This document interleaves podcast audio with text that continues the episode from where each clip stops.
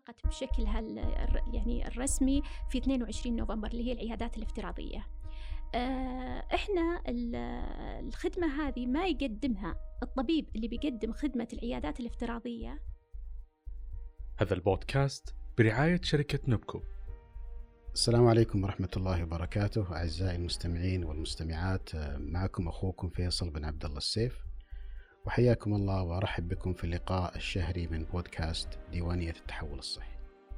آه، الهدف من البودكاست أو من بودكاست ديوانية التحول الصحي أن أخذكم في رحلة للتعرف على مختلف آه، جوانب التحول الصحي بلغة بسيطة وسهلة يفهمها الجميع. ونستضيف مجموعة من المسؤولين والمتخصصين في التحول الصحي. اليوم بإذن الله آه، ضيفتنا هي المهندسة منى السبيعي. وسيكون حديثنا عن الرعاية الافتراضية. الله يحييك يا مهندسة منى. حياك الله دكتور وأتشرف والله بوجودي معاكم اليوم. الشرف لنا الله يبارك فيك. يعني في البداية خلينا ناخذ مقدمة بسيطة آه، عشان الناس يعرفون من هي المهندسة منى السبيعي وبعدين ندخل في المحاور إن شاء الله. الله يسلمك أنا منى السبيعي مستشارة مساعد وزير الصحة للصحة الرقمية والمدير العام التنفيذي لمركز تميز الصحة الرقمية يا أهلا وسهلا الله يحييك الله يسلمك آه يعني الرعاية الافتراضية هي حديث الناس الأيام هذه. ويمكن بعض الناس يعرف وش معنى رعاية افتراضية وبعضهم يعرف شيء بسيط عنه والبعض ما يعرف تماما. فيلت تعرفين المستمعين وش وش المقصود بالرعاية الافتراضية؟ تمام. أه حقيقة دكتور لما نقول رعاية افتراضية باختصار وببساطة هي أنه المريض يحصل على الرعاية عن بعد. تمام؟ ما يكون متواجد في نفس المكان اللي موجود فيه مقدم الخدمة. وتاخذ أشكال متعددة. يعني ممكن تكون أه تواصل مباشر بين الطبيب وبين المريض من خلال الصوت والصورة أو أنها تكون من خلال آه، محتوى يرسل للمريض من خلال إيميل من خلال آه، رسائل ترسل له من طبيبه بناء على معلوماته الصحية. النوع الثالث منها هي نوع المتابعة اللي هي الريموت مونيتورينج متابعة المريض. إنه يكون المريض معاه جهاز ومعاه تطبيق ويكون في فريق طبي آه، يراقب قياسات المريض وإذا وصلت هذه القياسات لمؤشرات معينة تحتاج تدخل تحتاج نصائح معينة هنا الفريق يتواصل مع المريض ويوجهه إيش المفروض يعمل. يعني إذا في إرشادات معينة أو إنه يتوجه للمستشفى أو أي إرشادات أخرى. هذا باختصار مفهوم الرعاية الافتراضية. طيب كيف نقدر نربط الرعاية الافتراضية بالتحول الصحي ونموذج الرعاية الصحية الجديد. تمام. طبعا آه، مثل ما إحنا عارفين يعني آه، جزء مهم من الرؤية الوطنية 2030 اللي هو آه، تطوير الرعاية الصحية في المملكة عموما. وهذا اللي خلى وزارة الصحة تبذل جهود عظيمة لتحسين الرعاية الصحية في كل جوانبها وفي كل أنحاء المملكة.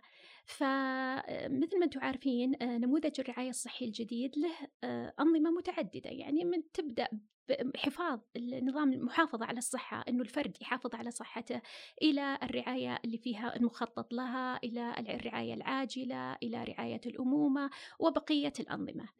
لما تجي دكتور في كل واحد من هذه الأنظمة حتلاقي المبادرات اللي تدعم هذه الأنظمة واللي تحسنها حتلاقي الرعاية الافتراضية والرعاية عن بعد جزء مهم من هذه المبادرات. يعني فهي داخلة في تحسين كل نظام من هذه الأنظمة. يعني إحنا آه، ومن الدراسات العالمية نلاقي دكتور إنه آه، بناء على تجارب الدول الرائدة في مجال الرعاية الافتراضية الرعاية عن بعد ساهمت آه، حسب الدراسات في تقليل تنويم المرضى في المستشفيات بنسبة تتراوح ما بين 15 إلى 20%. كمرضى سرعت وسهلت وصولهم للاستشارة عند الحاجة إليها بنسبة تتراوح ما بين 10 إلى 20% الأهم برضو من الجوانب المهمة ساهمت في خفض تكاليف الرعاية الصحية من 30 إلى 50% طيب هذه التجارب العالمية هل حنا في المملكة قادرين أن نحتضن هذا النوع من الرعاية؟ نعم إحنا الحمد لله عندنا البنية التحتية اللي تسمح لنا بهذا الشيء. عندنا مواطنين نسبة كبيرة من المواطنين تحت سن ال 45 سنة. نسبة كبيرة من المواطنين تصل إلى 65% معاهم أجهزة ذكية. برضو في دراسة أجريت في عام 2016 آه يعني الفئة المستهدفة كان 67% من الناس قالوا يس إحنا جاهزين إن ناخذ رعاية صحية بطريقة غير تقليدية عن بعد فعندهم التقبل.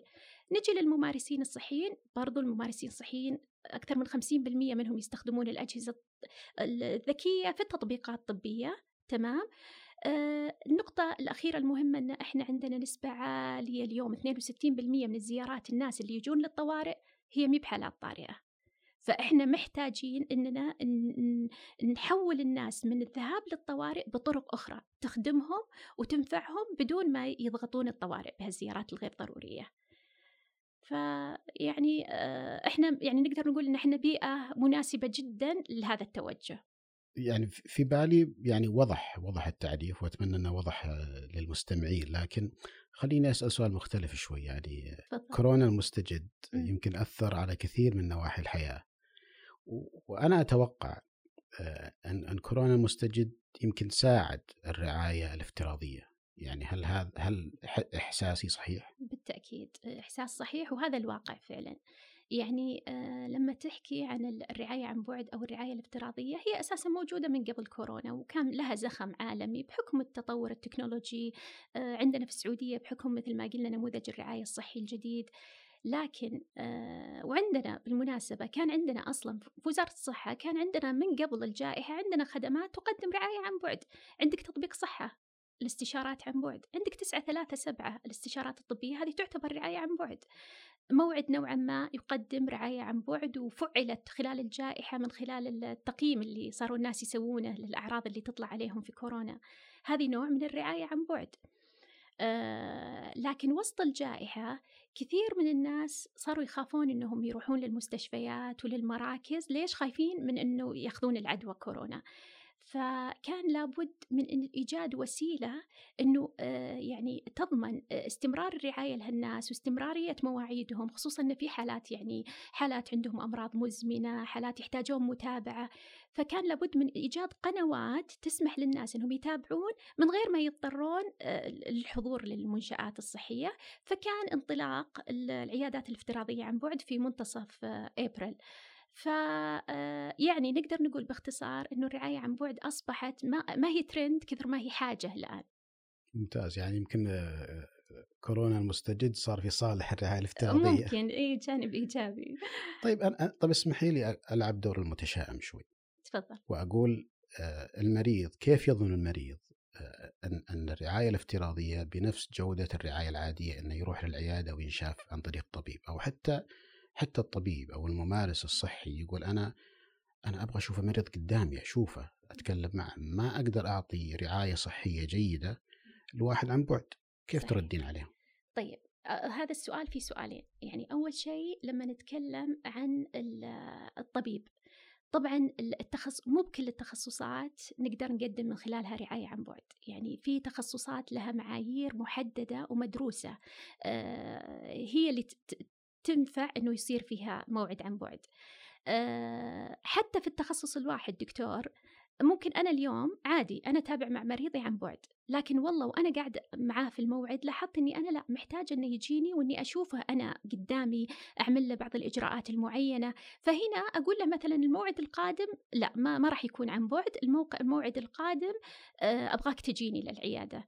فهنا آه، مثل ما قلت لك تعتمد على التخصص وتعتمد على تقييم الطبيب نفسه.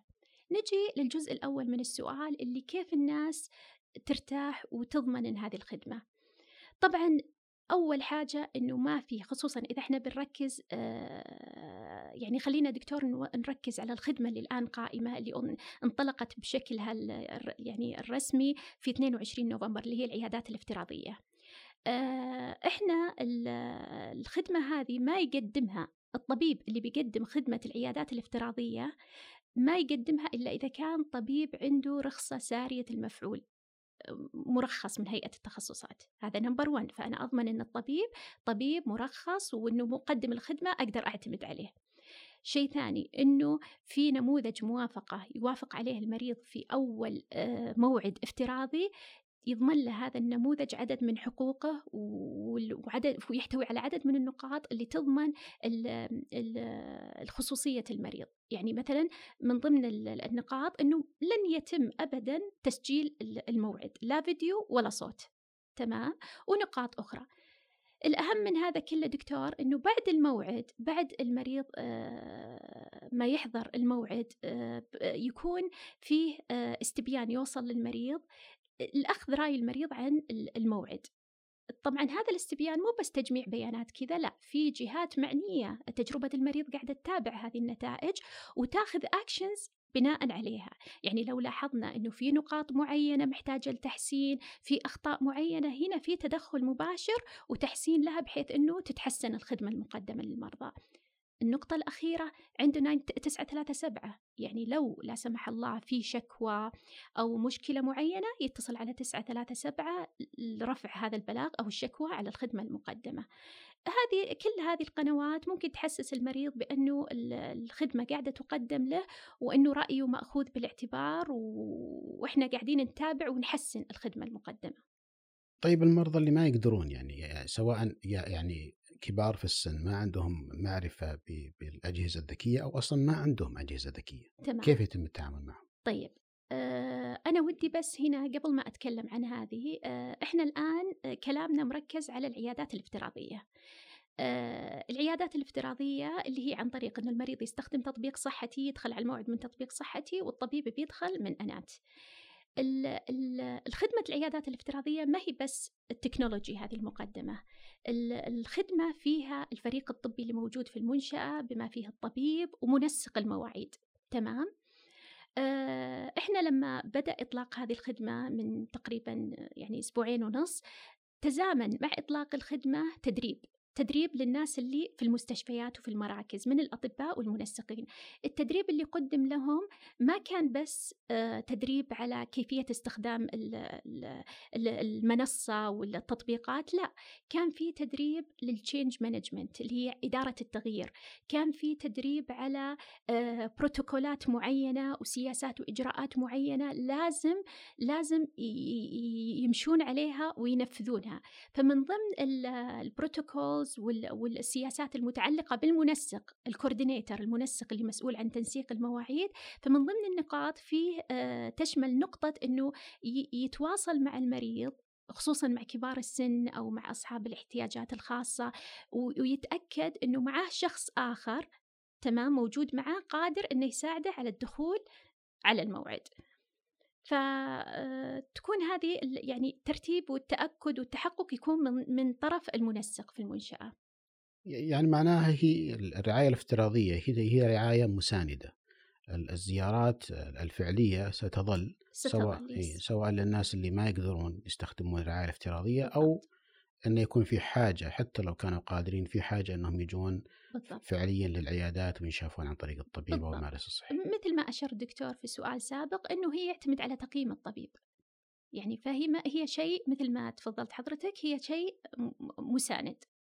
تعمل نبكو على رفع مستوى أداء قطاع الرعاية الصحية وزيادة كفاءة الإنفاق فيما يتعلق بمشتريات الأدوية والأجهزة والمستلزمات الطبية.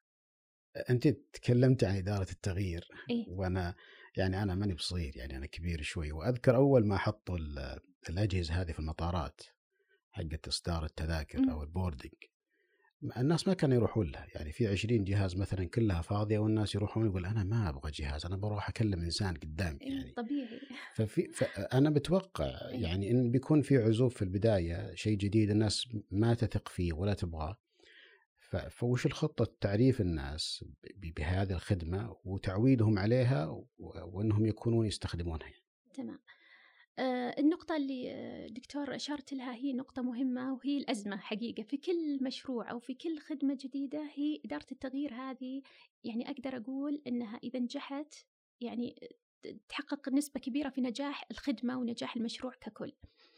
آه أنت الآن علشان يعني أول شيء عشان تحبب الناس في الخدمة لازم تقدم تقدم لهم الخدمة بالطريقة الصحيحة. آه قبل شوي أنا تكلمت لك عن إدارة التغيير وتكلمت لك عن البروتوكولات وعن ال ال الإرشادات وعن السياسات والإجراءات اللي يتدربون عليها مقدمين الخدمة. يعني من ضمن الإرشادات والجايد لاينز اللي موجودة يعني حتى كيف يتكلم الطبيب مع المريض طيب يعني أنا اليوم آه لما أكون طبيب في عيادة في زيارة يعني زيارة فعلية آه الطبيب قدام المريض قدامي وعادي يعني التواصل سهل ما بيني وبينه. بس لما تكون عيادة افتراضية المريض في مكان وأنا في مكان فلازم ضروري الطبيب يراعي هذا الشيء. لازم من ضمن ال ال ال النقاط المهمة اللي يتم تدريب الأطباء عليها هي كيف يتكلم مع المريض كيف يوجه له الكلام. مو بس كذا قبل ما أتكلم عن كيف يتكلم المفروض حتى الغرفة اللي فيها الطبيب تكون هادية. مقفلة ما في إزعاج. يعني آه، بحيث أنه ما يتشتت تركيز المريض يكون مركز مع الطبيب. آه، الطبيب لازم آه، في البداية وفي في البداية يكون واضح في أسئلته أسئلته محددة يعيد السؤال عشان يتأكد أن المريض فهم السؤال. في نهاية الموعد لازم يكون واضح في إيش الخطة العلاجية إيش الموعد القادم متى بيكون إيش الخطوات القادمة. كل هذه تخلي المريض يحس بالارتياح. ويطمن للزيارة الافتراضية ويكون أصلا حاب أنه يستمر في هذه التجربة. تمام؟ هذا بالنسبة لإدارة التغيير من ناحية مقدمين الخدمة. من ناحية المرضى أكيد إحنا نحتاج توعيتهم. يعني نحتاج إننا إحنا حملات آه، تعريفية بالخدمة. إيش الخدمة؟ يعني لما أطلقت الخدمة في وسط الجائحة في آه، في إبريل 2020 ناس كثير ما تعرف وش الخدمة. لما تجيهم تنحجز لهم مواعيد وتجيهم الرسالة ما يفتحونها أصلا ولا يدرون وش هذه الرسالة. تمام؟ ف لكن الحملات هذه بتعرفهم أكثر وأكثر عليها.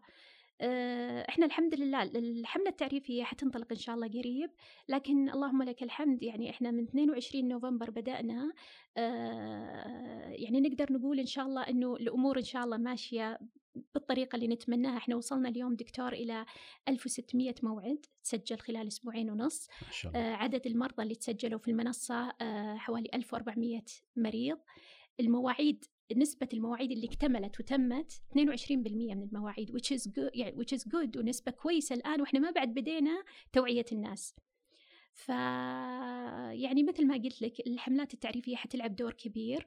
آه، في دراسة آه، تقول أنه في الولايات المتحدة الحملات التعريفية ساهمت في التحول من الرعاية العادية إلى الرعاية الافتراضية بنسبة 50% الله يقويكم ويعطيكم العافية. آمين الله يجزاك خير. أنت ذكرتي المواعيد إن في 1500 موعد الآن فهذه نقطة جدا مهمة يعني المستفيد أو المواطن ما أبغى أقول المريض لكن المستفيد كيف يصل للعيادات الافتراضية أو الرعاية الافتراضية؟ آه، طبعا آه، أول شيء إحنا آه، إحنا بدينا خطة التوسع اللي قلت لك عليها دكتور. إحنا الآن ما غطينا لسه كل المستشفيات على مراحل وعلى موجات. الموجة الأولى اللي أتكلم لك عنها اللي فيها 1600 موعد هذه في 66 مستشفى وفي حوالي 11 مركز صحي وبنبدأ نتوسع تقريبا كل شهر إلى شهر ونص. كيف يوصل المريض للخدمة؟ آه، طبعا آه، المريض يا إما إنه حيدخل تطبيق موعد وأعتقد الجميع يعرف تطبيق موعد وفي مراكز الرعاية الصحية حتكون اللي طبقت الخدمة حتكون موجود فيها وخصوصا التركيز الآن على عيادتين عيادة مكافحة التدخين وعيادة طب الأسرة. فحيدخل على تطبيق موعد ويحجز موعده موعد افتراضي. أو إنه في المستشفى. يعني يعني في بيكون في خيارين يا موعد حضوري أو موعد افتراضي. حيلاقي عيادات افتراضية وعيادات عادية مكافحة نعم. تدخين افتراضي ومكافحة تدخين عادي. فهو it's optional خيار الموضوع بالنسبة له. حيختار موعده الافتراضي هذا عن طريق تطبيق آه، موعد. أو في المستشفى مثلا اليوم أنا رحت لطبيبي وقال لي الطبيب وخلاص أنا المرة الجاية ما يحتاج إنك تجين خلينا نحجز لك موعد افتراضي. فالمنسق حيحجز لي موعد افتراضي.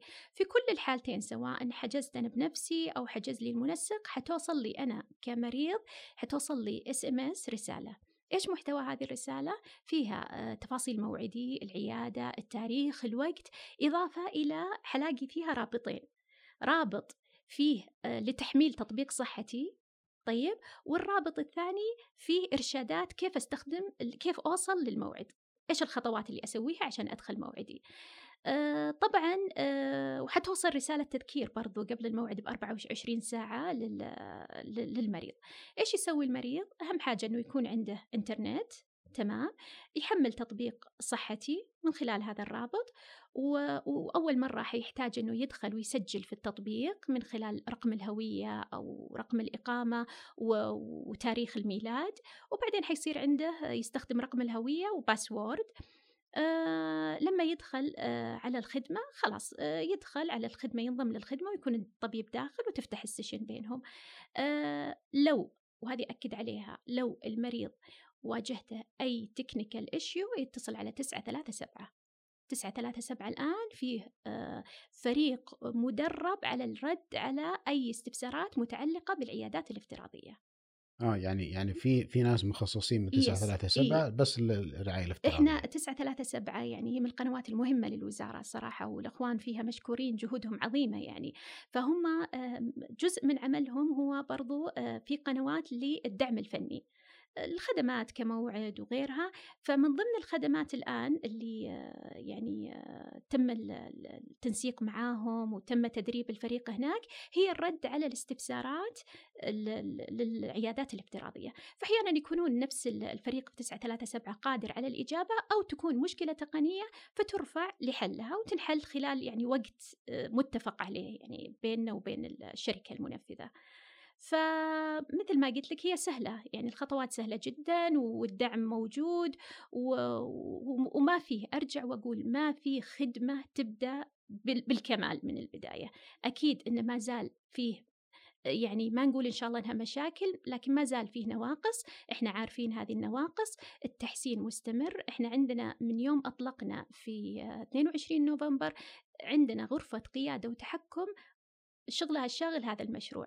فيها يعني كل الأطراف المعنية جالسين في مكان واحد يتابعون عملية التفعيل يجاوبون على المكالمات يحلون المشاكل يتابعون المؤشرات والحمد لله التعاون من الجميع وإن شاء الله نشوف هالخدمة يعني من الخدمات اللي بإذن الله تسوي نقلة نوعية بإذن الله في المملكة.